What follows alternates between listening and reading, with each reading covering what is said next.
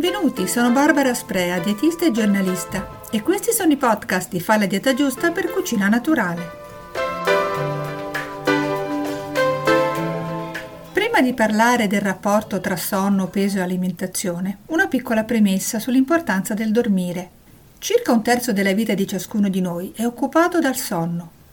Ma quelle che passiamo dormendo di notte non sono ore sprecate, ma necessarie perché il nostro organismo, cervello compreso, riesca a rigenerarsi per mantenersi sano. Il sonno, nelle sue diverse fasi REM e non REM, è indispensabile per il recupero fisico e per il benessere mentale. Mentre dormiamo si attivano dei meccanismi che in un certo senso ripuliscono il cervello dalle scorie e lo aiutano a mantenersi più giovane. E in più i sogni contribuiscono al buon funzionamento della psiche. Ma non solo, nella fase del sonno profondo non REM avviene un'importante produzione di citochine, sostanze fondamentali per le difese immunitarie. Se il sonno profondo manca o è ridotto, la quantità di citochine prodotta è troppo bassa e di conseguenza l'organismo sarà più vulnerabile alle malattie. È stato anche dimostrato che le persone sottoposte a una privazione, anche parziale del sonno e per un breve periodo, subito dopo una vaccinazione, sviluppassero meno anticorpi rispetto a chi aveva dormito bene.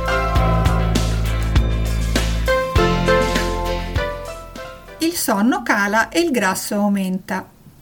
In tantissimi studi scientifici i chili di troppo sono stati spesso correlati all'insonnia. In effetti non è una sorpresa che gli obesi possano avere un sonno più disturbato e che possano più facilmente andare incontro, ad esempio, alla sindrome delle apnee ostruttive nel sonno.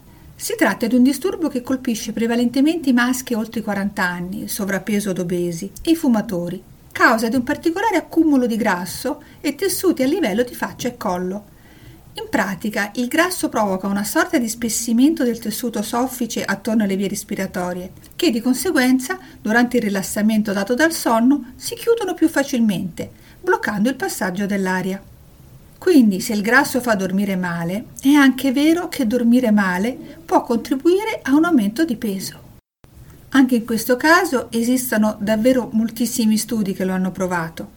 Addirittura sembra che un sonno disturbato o di durata ridotta possa influenzare l'aumento di peso e di grasso in misura maggiore rispetto alla sedentarietà e a una dieta ricca di grassi.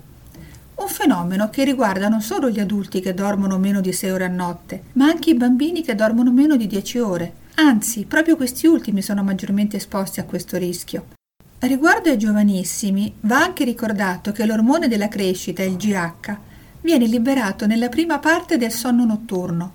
Un ormone responsabile questo non solo dell'accrescimento dei bambini, ma anche del coinvolgimento nella regolazione del metabolismo, del trofismo muscolare e osseo dell'adulto.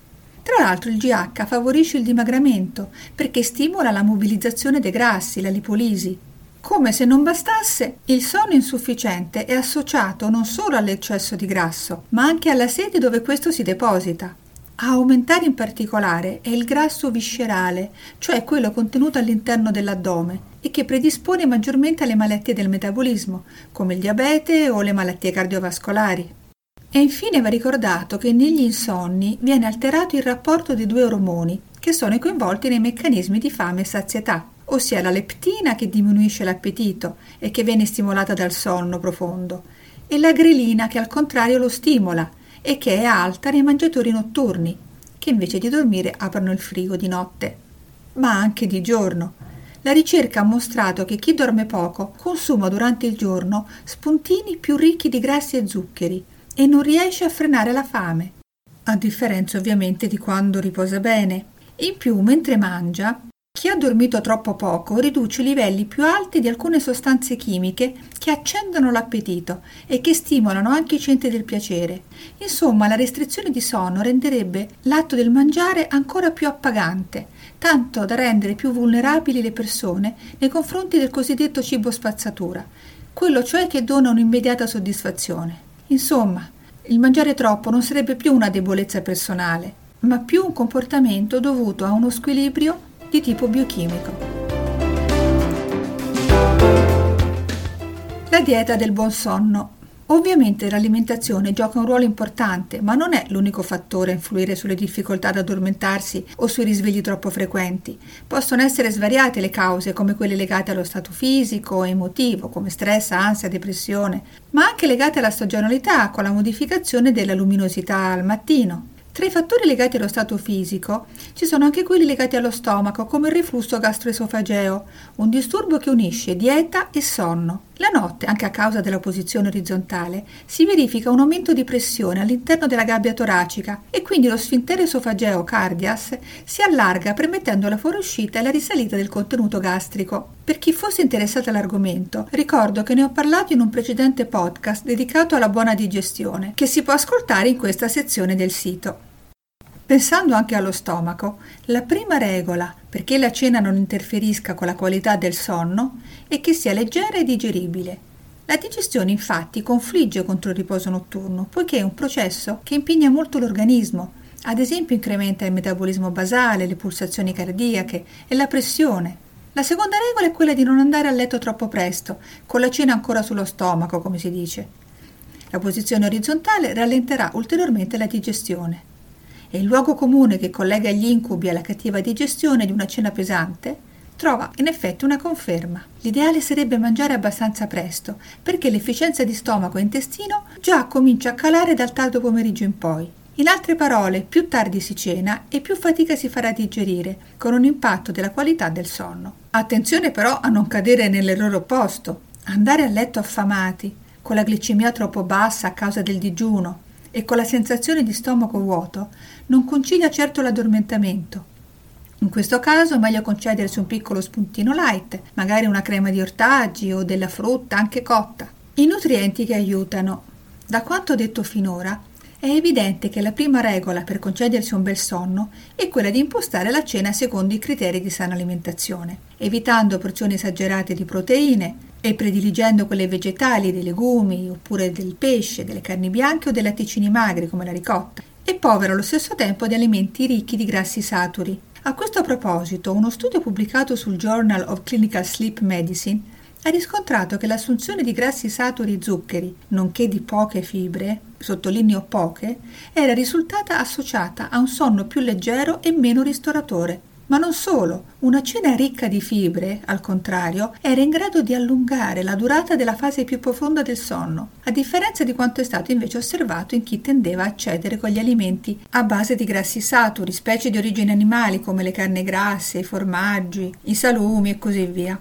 Infine i ricercatori hanno messo in relazione il consumo di alimenti ricchi di zuccheri semplici come i dolci che spesso abbondano anche di grassi saturi provenienti dal burro o dalla panna, è stato correlato a un sonno poco ristoratore e intervallato da un eccessivo numero di risvegli. Da quanto detto fino adesso, si evince che tra i principali alimenti che aiutano il rilassamento o almeno che non lo contrastano ci sono i cereali, anche integrali, che sono fonte di fibre e di carboidrati complessi e in più sono facili da digerire. Tra le tante ragioni per le quali sono consigliabili, una delle principali è legata al loro rapporto con il triptofano, un aminoacido presente in molti alimenti proteici e che ha la virtù di favorire la sintesi della serotonina, il neuromediatore che favorisce l'addormentamento. Ma consumare solo cibi ricchi di triptofano non sarebbe sufficiente. Il livello di serotonina aumenta se insieme a questi vengono consumati pasti a base di carboidrati. Di conseguenza, a cena una porzione anche piccola di alimenti amidacei, preferibilmente cereali in chicchi come il riso o l'orzo, ma anche patate, pane o pasta, può essere consigliabile. Oltre all'abbinata a carboidrati triptofano, l'azione sedativa del pasto può essere potenziata se vengono consumati alimenti contenenti minerali coinvolti nel rilassamento neuromuscolare, come magnesio, potassio, calcio e poi selenio, e poi i folati e le vitamine del gruppo B per la sintesi ormonale e gli antinfiammatori grassi omega 3 che provengono dal pesce, dalle noci e dai semi. Insomma, tutte sostanze importanti per mantenere la calma e che, tra le loro tante proprietà, hanno anche quella di favorire il sonno e che troviamo in tantissimi alimenti per fortuna, come scopriremo tra poco. Gli amici della notte. Ecco alcune delle principali fonti alimentari di triptofano, di serotonina di vitamine del gruppo B e di altre sostanze utili per influenzare positivamente la qualità del riposo notturno. Cereali integrali, frumento integrale, orzo, riso, avena, farro. Ortaggi, le verdure a foglia verde, ricche di folati e non solo, spinaci, cavolo, lattuga, gli asparagi, le patate, le zucchine, i funghi pleurotes, i pomodori maturi e le melanzane, frutta, banana, ciliegie, avocado, fico, ananas, arance e prugne, i semi oleosi, anacardi, arachidi, le noci del Brasile e le noci pecan, le mandorle, il pistacchio e le nocciole, i cibi proteici, quelli di origine vegetale come i legumi, e poi quelli di origine animale, il pesce, specialmente quello azzurro, ma anche merluzzo, rata, salmone, le triglie, il latte e i latticini freschi, il pollo, il tacchino e le uova, ma cotte senza grassi, i dolci in piccole porzioni e poco zuccherini, o meglio solo con gli zuccheri naturali della frutta, sia fresca, al naturale oppure frutta cotta, come quella al forno, magari addolciti con un filo di mele grezzo al naturale. Acqua.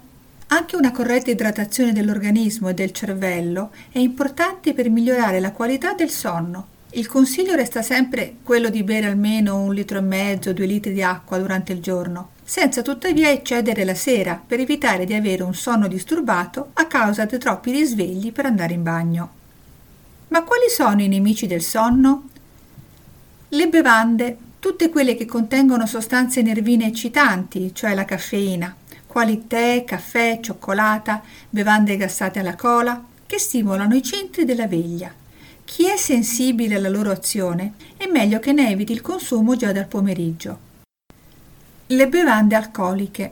Nonostante quello che si crede comunemente, l'alcol induce una cattiva qualità del sonno, è vero che questo tipo di bevande riduce il tempo necessario per addormentarsi, però peggiora la qualità del riposo perché si accorcia la fase profonda che più incide sul recupero fisico e anche sulle capacità di memorizzazione.